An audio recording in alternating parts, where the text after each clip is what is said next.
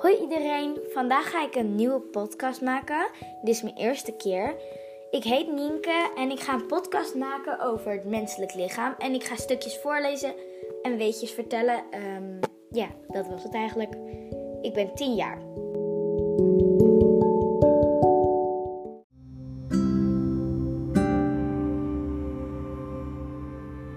Ik ga jullie een stukje voorlezen. Het boek heet Pech onderweg.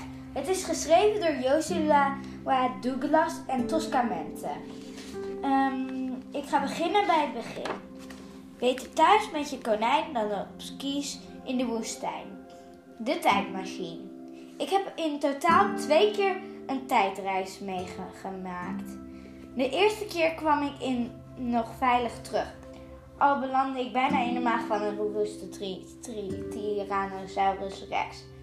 De tweede keer kwam ik niet meer terug. Ik blijf dus voorgoed in het verleden.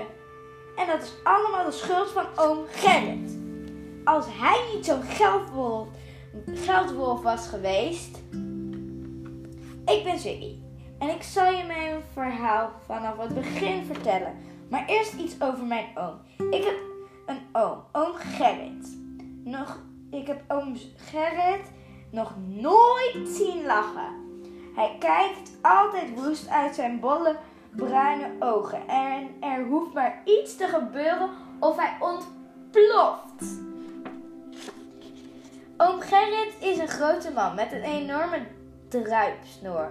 Hij heeft een stoppelbaard aan zijn achterhoofd hangen en aan zijn achterhoofd hangt een vettig sliertje en een, een miserig klein paardenstaartje.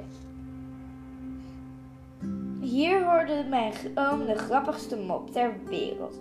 Je begrijpt het al. Dit is zijn enige blik. Zo kijkt hij altijd. Boos dus. Zo keek hij naar mij toen ik net geboren was. Zo keek hij naar hij als hij op vakantie gaat naar een tropisch eiland eigenlijk altijd. En ik denk dat hij zelf zo kijkt als hij een miljoen wint bij de loterij. Oom Gerrit is niet echt een prater. Hij doet zijn mond open, alleen open om te eten, te gapen of te schelden. En om te vertellen wat hij op de wc gaat doen. Even tussen twee haakjes. Het is verbazingwekkend hoe vaak hij naar de wc moet. Het is volgens mij zijn enige hobby. Hij kan het naar uren zitten. Kleine noemt hij dat. Of bouten, reutelen, meuren, bamsen, kut. Dat zijn de woorden die, woorden die hij gebruikt. tot slot is mijn oom ook nog eens heel erg lui. Hij is waarschijnlijk de grootste Lilac uit de geschiedenis. Meestal komt hij pas om 12 uur s middags uit zijn bed na zijn ontbijt, dat dus eigenlijk meer zijn lunch is.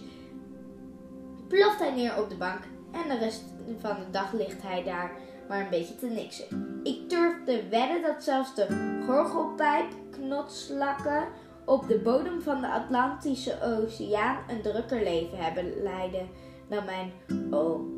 Terug naar mijn verhaal. Het begon allemaal toen mijn ouders op zakenreis gingen naar Japan. Er was niemand die op mij kon passen. Um, daar stoppen we voor vandaag.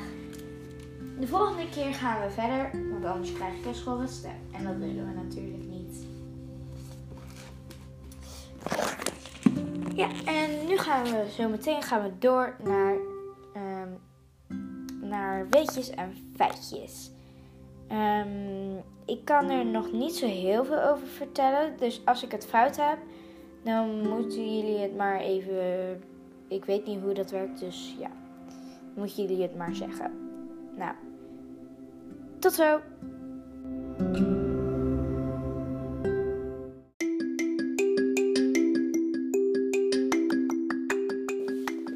Ik ga jullie wat weetjes vertellen.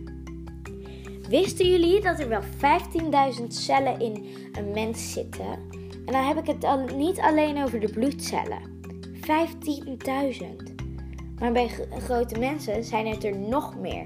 Dan zijn het er 17 miljoen. Nou, dat is eigenlijk heel Nederland.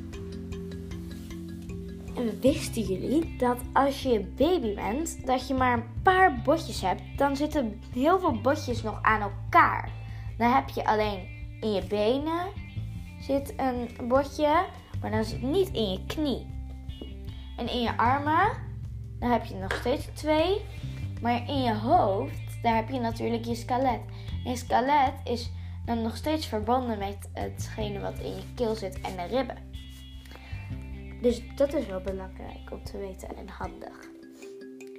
En wist je dat als je een prothese hebt of geen arm meer hebt, dat het voelt alsof je arm er nog steeds is. Nou, dat waren even mijn eerste drie weetjes. Ik hoop dat jullie het een leuke podcast vonden. En tot de volgende week. Tot de volgende keer. Doei!